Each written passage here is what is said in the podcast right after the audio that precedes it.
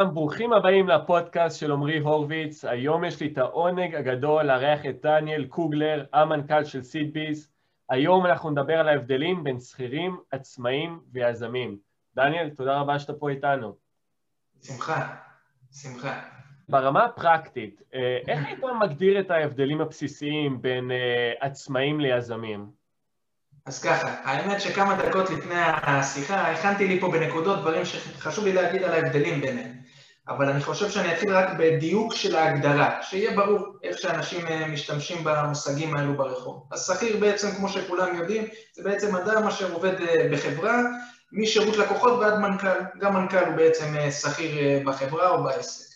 מצד שני, יש לנו את העצמאי. עצמאי מוגדר לרוב כספק או נותן שירותים. אם ניתן דוגמאות, רואה חשבון, עורך דין וכן הלאה. והיזם, לרוב תופסים אותו כבעלים של מותג, רשת, אולי סטארט-אפ, אפילו סטארט-אפ בתחילת דרכו. עם אדם אחד הוא סוג של יזם אה, בעצם, שרוצה לעשות את הדברים טוב יותר ממה שהיה קודם לכן. זה ככה מבחינת ההגדרה. עכשיו כמה פרמטרים שלפחות ממה שאני מכיר בשטח וגם כיזם בעצמי, זיהיתי שהם שונים בין אה, שלושת הגורמים. אז קודם כל נתחיל מהשאיפות והמטרות של כל אחד מהם. אם השאיפות של שכיר הן בעצם להתקדם ככל הניתן בעסק שהוא עובד בו, השאיפות של העצמאי, לקבל את התגמול הטוב ביותר עבור העבודה שלו, שעות העבודה שלו, לרוב הוא מוכר גם את הזמן שלו, מקבל כסף בתמורה לזמן שהוא מקדיש, נותן שירותים. היזם, בעצם מבחינת המטרות והשאיפות שלו, זה לשנות ולעשות את הדברים טוב יותר ממה שהיה קודם לכן בתחום שלו. ולבנות עסק לרוב חובק עולם עם שאיפות מאוד מאוד גדולות וכן הלאה. מבחינת, אה, נעבור לפרמטר אחר, רמת הסיכון. אז בדרך כלל לשכיר אין שום סיכון, הוא לא נדרש באיזושהי השקעה או לקחת הלוואה על הגב שלו. עצמאי לרוב, גם אם הוא לוקח סיכון, הסיכון מאוד נמוך. אולי הוא רוצה להתחיל לשבת במשרד כדי לעשות איזשהו רושם או להיראות מקצועי יותר, אז איזושהי הלוואה קטנה. יזם לעומת זאת, לפחות רוב היזמים, ואם ניקח את עולם הסטארט-אפ כדוגמה, יזמי הסטארט-אפ, הסיכון שהם לוקחים בשלבים ראשונים לרוב הוא גדול יותר. לדוגמה אה, מימון, כי אף אחד לא רוצה להשקיע בסטארט-אפיסט בשלב ראשון, שאין עוד מוצר ואין עוד פיילוט, ולכן הוא לוקח איזשהו מימון. משקיעים מסוימים, לפעמים הם בני משפחה או חברים, ויש אחריות יותר גדולה על הגב, וכן הלאה. ככה שאצל היזם הרמת סיכון הרבה יותר גבוהה מעצמאי, ובטח אה, שמשכיר. מצד שני, התגמול הכספי האפשרי. אז אצל שכיר הוא בעצם יכול להרוויח עד כמה שהמעסיק מוכן לשלם לו, בהתאם לחברה, וכמה שהמעסיק חושב שאותו עובד שווה. עצמאי הוא מוגבל לכמות הזמן שהוא יכול להקדיש, לתת שירות, ולהוציא את הסכום הגבוה ביותר על אותו זמן. בסופו של דבר יש פה איזושהי מוגבלות אה, מסוימת, הוא חייב גם להישאר תחרותי כמובן, בהתאם לסך המתחרים וכן הלאה. לעומת זאת יזם, אם ניקח את היזמים המצליחים בעולם, מסטיב ג'ובס ועד אה, ג'ף בזוס, אין גבול לכמות הכספית והפיננסית מעבר לסיפוק הנפשי שניתן להתקדם אליו, וזה אחד מן ההבדלים. ניקח עוד פרמטר, התמדה או סוג של אופי או משברים שצריך לעבור. אז קודם כל, אה, מי שמכיר, יש ספר שנקרא חשוב והתעשר של נפוליאון היל, שהוא בעצם חקר במשך 25 שנה את הדברים המשותפים ליזמים המצליחים בעולם, לאנשים העשירים ביותר. ואחת המסקנות שהוא מצא שם, או התכונות אופי שדומות לכולם, היא ההתמדה, והוא ראה לנכון להגיד שההצלחה הכי גדולה של אותם אנשים באה מיד אחרי הכישלון הכי גדול שלהם. זאת אומרת שהם ידעו להגיע, מה שנקרא, חלקם אפילו לפת לחם, ולהתמיד בדרך היזמית ולהגיע אה, להצלחות שלאחר מכן. אז מבחינת אה, יזם, בואו ניקח איזושהי סיטואציה, לקח מימון כדי להקים את הסטארט-אפ, הוא כל כך מאמין בו, משלם למתכנתים, אם הוא יזם שהוא לא איש טכני כמובן, כדי לפתח את האפליקציה, אה, לעשות איזשהו פיילוט, ואז נגמר הכסף, קורה, המימון נגמר והוא מתקשה למצוא משקיעים, משבר, כמו שיש להרבה סטארט-אפיסטים. אז בעצם יזם, לעומת לצורך הדוגמה עצמאי, יזם יבוא ויחשוב, הוא לא יחזור, לפחות היזמים המצליחים שאני מכיר, לא ייקח צעד אחורה. אלא ישבור את הראש ולא יישן בלילה עד שימצא פתרונות. שותף אסטרטגי שיקדיש את הזמן ויקבל אינטרס עתידי, אה, משקיעים קטנים, הוא יעשה איזה סבב קצר כדי להתגבר על המשבר וכן הלאה. אבל גם היזמים המצליחים לפחות שאני פגשתי, גם אם בסופו של דבר הסטארט-אפ הספציפי הזה ייתקע, וכי אין לו או מצד אחד התכנות, או מצד שני השוק השתנה וכן הלאה, אז בסופו של דבר הוא ימשיך לסטארט-אפ הבא שלו, ולא יגיד זה לא מתאים לי, ויחזור להיות שכיר. כי ברגע שעשית את הצעד אחורה, בדרך כלל, קשה מאוד לחזור בחזרה, וזה סוג של איזשהו משבר שהרבה יזמים עוברים. אה, נעבור אולי לפרמטר הבא, סוג הידע. אז ידע שנדרש שכיר, וגם עצמאי האמת, זה בעצם להתמחות, או להיות אפילו עם שאיפות מספר אחת בתחום התמחות אחד.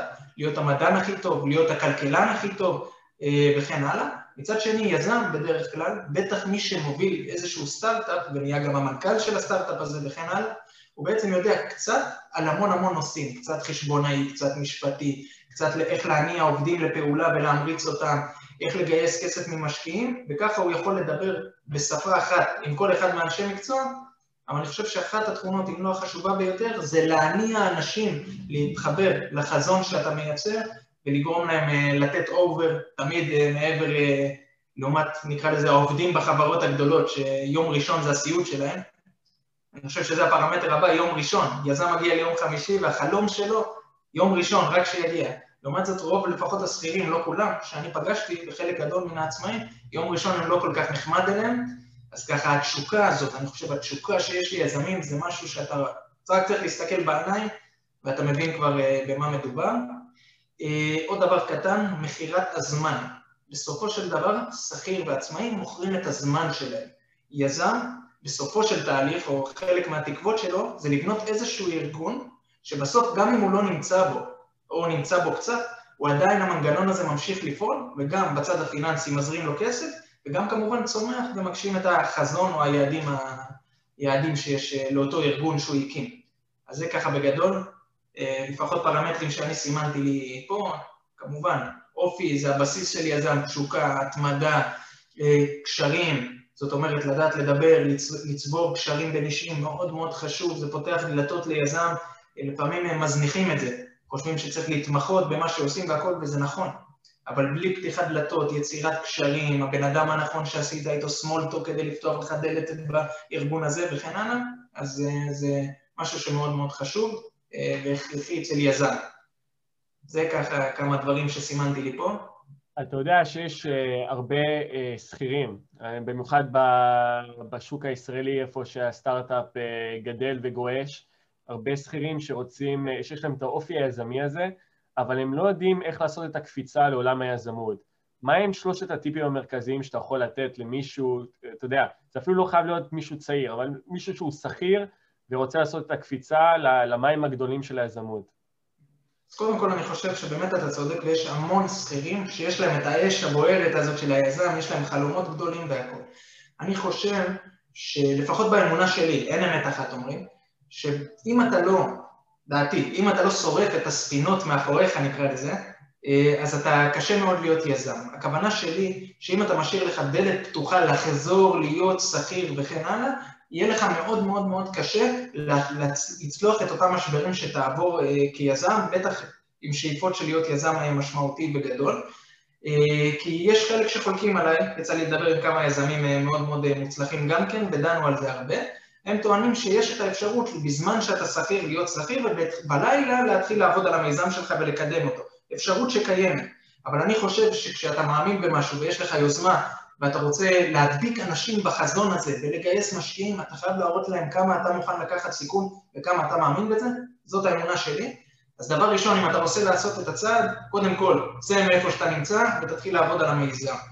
אה, בסופו של דבר, אני חושב שגם אחד הדברים שאותם יזמים, כרגע הם שכירים, אבל אולי יהיו יזמים, צריכים לקחת בחשבון, זה שאין ודאות מוחלטת בעולם היזמות. זה לא שתעשה עכשיו מחקר שוק, או שתיקח שירותים מחברה שתעשה לך מחקר שוק והכל יהיה ורוד, או שהכל ורוד ואז בשטח זה יהיה גם ורוד, אין דבר כזה. אתה יוצא לשטח ואתה נועל את הדלתות מאחוריך ומקבל פידבק לא טוב ועושה התאמות ומשפר. ועוד פעם פידבק ועוד פעם עושה התאמות ומשפר, וזו תכונה יזמית מאוד מאוד חשובה, להתמיד, כמו שאמרנו קודם, מהסיבה שיהיו טעויות ויהיו שינויים, ואם יהיה לך דלת אחורה, אני אומר, הרבה אנשים יחזרו אליה. צריך לדעת שזה הדרך שלי באמונה שלמה, וככה גם אנשים גם משקיעים וגם שותפים פוטנציאליים ידבקו אליך. אז... אמרת, אה, אמרת משהו מאוד מעניין, שבאמת הדעה הפופולרית, אני חושב, אה, מה שהיום הרבה צעירים רואים באינטרנט, אה, זה ש... שהנה, אם אתה רוצה להיות יזם, תעבוד את ה... אתה יודע, את התשע שעות שלך כשכיר, ולאחר מכן לך ו, ותיזום, מה שנקרא.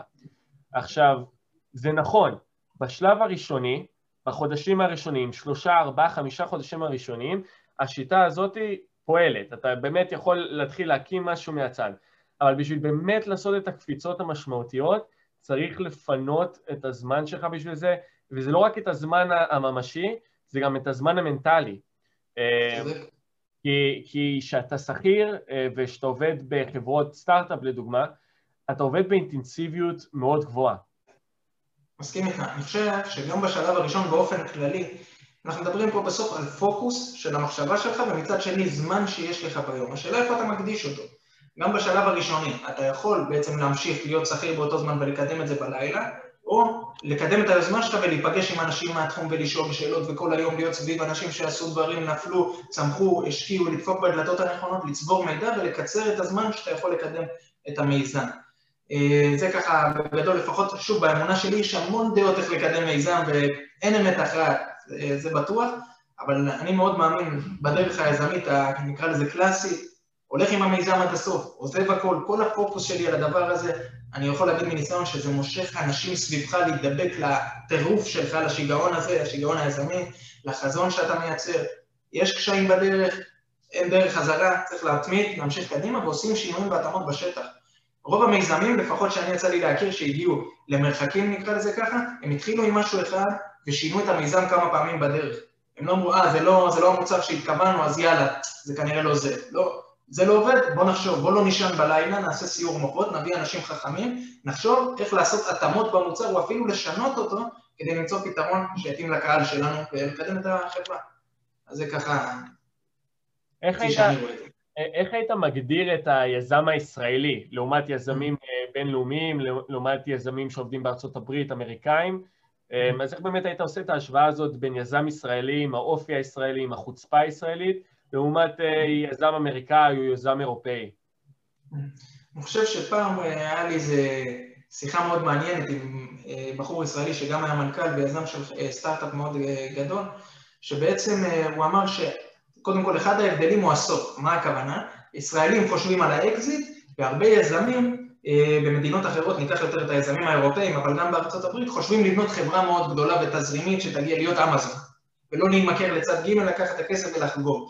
אז זה אחד ההבדלים, יש חלום האקזיט הישראלי לעומת לבנות חברה גדולה שמעסיקה המון וכן הלאה.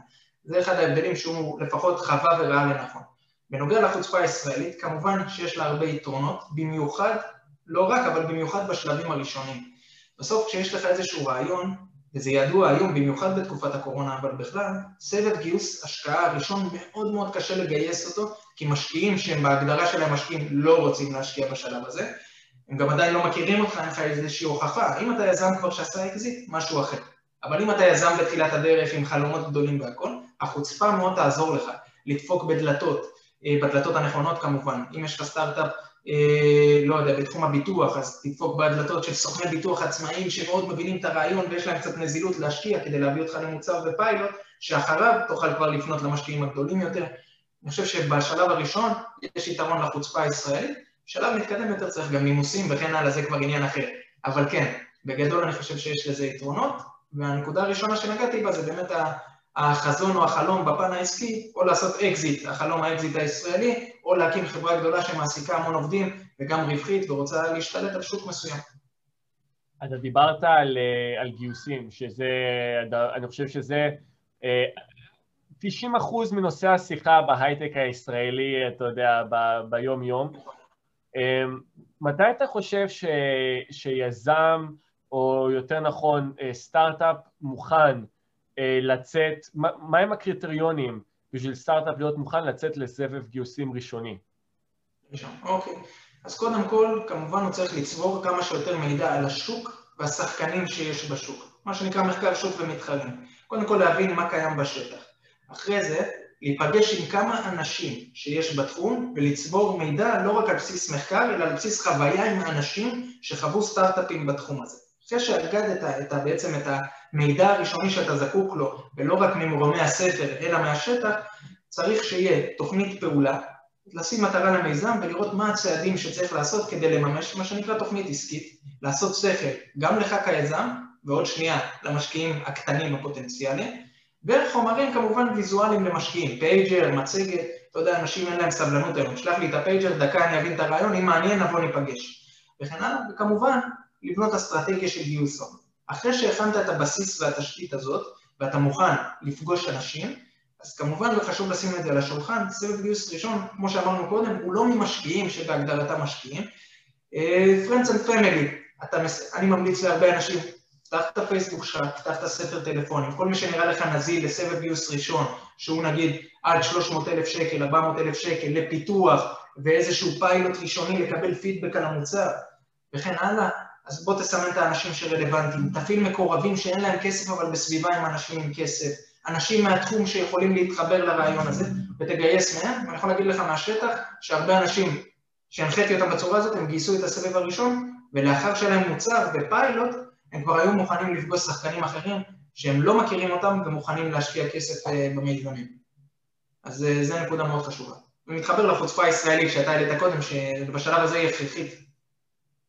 אתה יוצא לך לראות הרבה יזמים, אה, הביזנס שלך עובד על זה שאתם נפגשים עם יזמים, מייעצים להם, מדריכים אותם, מלווים אותם, עוזרים להם להגיע להשקעות. איזה טרנדים חמים אתה רואה עכשיו בשוק הישראלי? אז אה, תחום האינשורטק, בעצם תחום הביטוח, מאוד מאוד חם. היו כמה חברות ישראליות בשנים האחרונות, אם אני לא טועה, ארבעה חברות, שהגיעו לשווי של למעלה ממיליארד בתוך כמה שנים. זה תחום שהוא מאוד רותח גם בפן של ההשקעות. פינטק מאוד מאוד אה, חם וצומח היום. אה, אני חושב שמהצד השני, לא מזמן היה את השוק של הקנאביס שהיה בעלייה, עכשיו קצת יש איזושהי התמתנות מהצד השני. זה ככה בגדול. אני יכול להגיד שמהצד של משקיעים אני מתחיל לשים לב לאיזשהו כיוון, שאם עד לא מזמן דיברו בעיקר על טכנולוגיות, היום גם מדברים על נושא של IoT, כאילו חומרה וטכנולוגיה לא פחות. זאת אומרת, מוצרים גם פיזיים, ואיזושהי מגמה שאנחנו מתחילים לשים לב אליה, ונראה לי שזה מתחיל ללכת לכיוון. אולי כי זה מוצר שהוא מכירה וזה סגנון אחר ויותר מרגישים בטוח איתו גם משקיעים שרוצים להיכנס למיני הייטק כזה או אחר, אז זה ככה עוד אה, איזשהו טרנד ששמנו לב אליו. מדהים, דניאל, נשמע מדהים. אם אה, יזם או מישהו שומע את ה... או שכיר שרוצה להיות יזם, שומע את ההקלטה הזאת ורוצה ליצור איתך קשר, איך הוא יכול לדבר איתך? אז קודם כל יש לנו את האתר www.seedbiz.coil, אפשר להשאיר שם פרטים, בתוך כמה דקות אה, יחזרו אליו, כמו יזם טוב, סיסטמים ברורים, תוך איקס זמן יגיע אליו הטלפון שהוא מחכה לו. אה, כמובן, אפשר גם אה, במייל, דניאל שטרודל, seedbiz.co.il, זה ככה בגדול, כמובן בפייסבוק, לינקדאין וכן הלאה, אנחנו נמצאים בכל המקומות, אם זה סידביז או אליי באופן אישי, בשמחה, וזהו. מעולה, דניאל, תודה רבה על הזמן שלך. תודה לך, בהצלחה.